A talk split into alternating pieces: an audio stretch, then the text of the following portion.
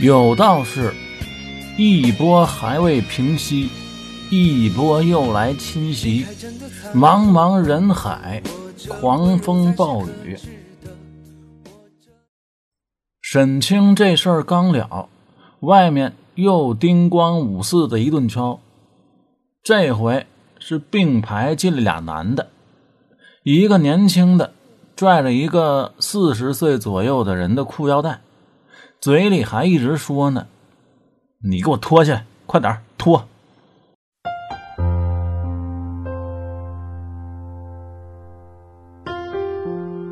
包公一拍桌子说：“放肆！你们能不能注意点影响？这里还有未成年人呢。”俩人环顾四周，露出疑惑的神色，并没有看见有小孩。包公问。到底怎么回事？你往他这里边找什么呢？这个年轻人说：“大人，我叫匡必正，您别误会，我让他脱的不是裤子，是他这珊瑚腰坠这个是我们家的。”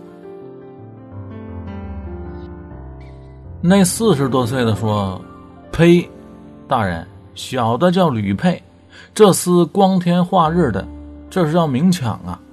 这简直就是危害公共安全加流氓罪。包公一看这腰坠确实是正品，很润的一块红珊瑚。之前我们说过，包公的老师以前是混东南亚的，在这宝玉石鉴定方面还是有些根基的。所以包公就问吕佩：“你这珊瑚哪儿产的？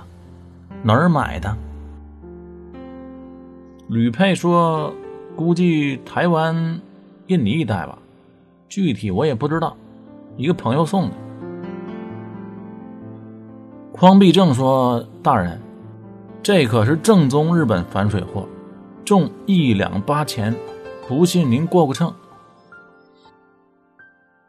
包公说：“不错，虽然台湾是世界上产珊瑚的大户，但这块确实是日本的阿卡红珊瑚。”随后掏出放大镜，拿出点光源，说：“啊，你们注意看这里啊！”众人刚要围拢过去，包公说：“去，都别转移话题，问你呢，哪个朋友送的？”此时那边包兴已经称完了，果然是一两八钱，分毫不差。这一下，吕佩成了众人目光的焦点了。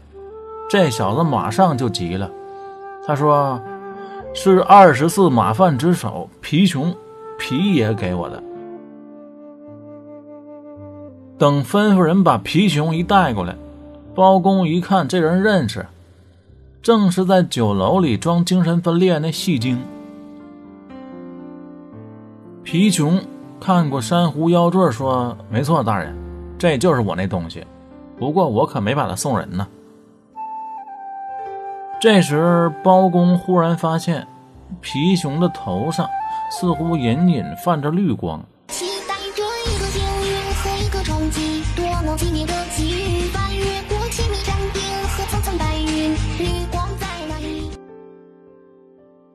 吕佩支支吾吾半天，终于说是皮熊的老婆柳氏说他文采好，送给他的。一听他这么说，大家都来了兴致，纷纷找地方坐下，开薯片的开薯片，倒可乐的倒可乐。有人拍手说精彩，赶紧说说他为什么送给你。吕佩说：“嗨。”这还用说吗？我们通奸呢。包公和皮熊一起咬牙说：“禽兽。”柳氏也是个敞亮人，来了之后也没什么好隐瞒的，直接就招认了，说皮熊在外面有人，我气不过才搞的婚外情，还说皮熊跟杨大成的老婆毕氏有一腿。此时，包公和一个披头散发、满脸是血的人一起咬牙说：“禽兽！”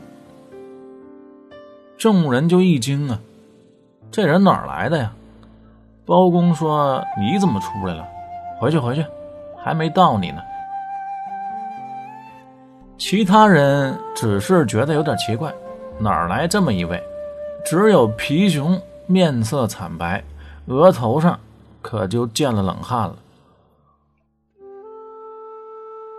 这回好，本来是俩人打官司，结果线头越扯越多，公堂之上越来越热闹。包公又差人去找毕氏，跟毕氏一起来的还有一个中年人。那人一进来，先看匡必正，说：“贤侄，你还好吧？”原来此人是匡必正的叔叔。他说：“这珊瑚本来是他的，三年前他找杨大成拿货，就把这珊瑚压在他那儿。没成想第二天杨大成就死了，连带着珊瑚腰坠也不见了。他一想，人都死了，就算了吧。”包公问毕氏。你老公杨大成怎么死的？毕氏还没说话，那边皮熊六神无主的说：“害心疼病，疼死的。”包公一拍桌子大喝：“你这狗才！他还没说呢，你怎么知道？分明是通奸杀人，还不从实招来！”毕氏心里这个气呀！就算再强的钻石玩家，也带不动一个猪队友。看来今天是要玩完呢。其实呢，这个也不能全怪皮熊。作为二十四马贩之首，他也是走南闯北、见过大场面的人。只不过刚才那一脸血的人一出来，这招冤魂索命，确实把他给吓傻了。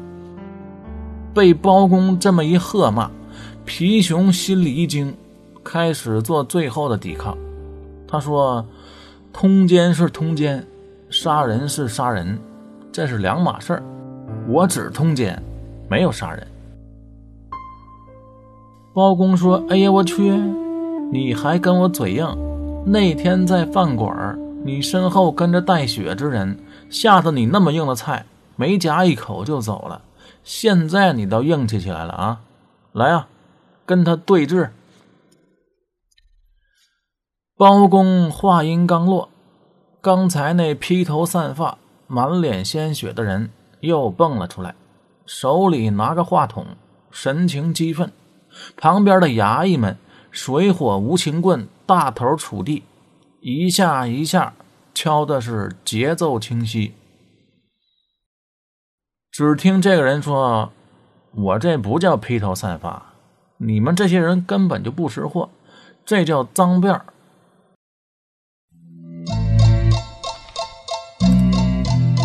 大大什么大？我家大人呢？人什么人？大大什么大？人什么人？我家大人呢？大什么大？人什么人？大人做的不对哦！贱人，贱人！这样就不。对了，大大什么大？人什么人？见人见人！大大什么大？我家大人呢？哟哟，你真的很坏，伙同大来把我害。站在堂前你还敢抵赖？可带着我的珊瑚你也没我帅。现在上去就要一脚把你踹。你长得很 low，只会把人偷，翻翻裤兜，什么时候你不叫我怎么叫？我叫你啊！我大人叫你贱人可以，你贱人叫我。反正我这么说吧，今儿你要不招，我就把你脑袋瓜子削放屁了。你不叫我怎么着？我叫你啊！我大人叫你贱人，贱人叫我就不行。那我堂堂一名举人，你敢叫我贱人？我要告上朝廷！贱人，贱人，贱人！大人这样就不对了。皮熊就是再见多识广，也没听过这说唱艺术，当时就认了罪了，说：“没错，我确实是通奸杀人，您太厉害了，我跪了。”这个牵连众多的连环通奸案，也就是红山虎案，就这么结了。倒是处罚的结果有点耐人寻味。首先，B 氏就是杨大成的老婆，跟皮熊通奸的这位，凌迟，这判的够狠的。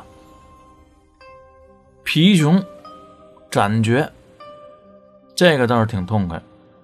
吕佩四十屁股板柳氏是皮熊的老婆，她跟吕佩通奸，判的是关卖。估计是进了国营妓院了。我个人觉得呢，这毕氏啊，判的有点过了。没办法，男权社会，谋杀亲夫，上哪儿说理去？这个案子呢，还是很具有典型意义的，因为从此开始，老百姓就在民间传开了，说包公。能断鬼神等超自然现象，而后来更加离奇诡谲的案子也确实是层出不穷，比如乌盆案。到此呢，这部书稍微有点奇幻了，不过没关系啊，等后面大侠们一出来，风格就又换回来了。关于神鬼魂这件事儿呢，历史上也存在颇多的争议。很多人认为，那披头散发、满脸是血的人，明显就是包兴装的。包公装神弄鬼用的这是攻心战术，他利用封建迷信的手段，迅速瓦解嫌疑人的心理防线。这也没办法，那会儿呢，科学还不昌明。人们就信这个，所以这么解释呢，倒也能说得通。毕竟，所有的传说都有依据，所有的传说也都有水分。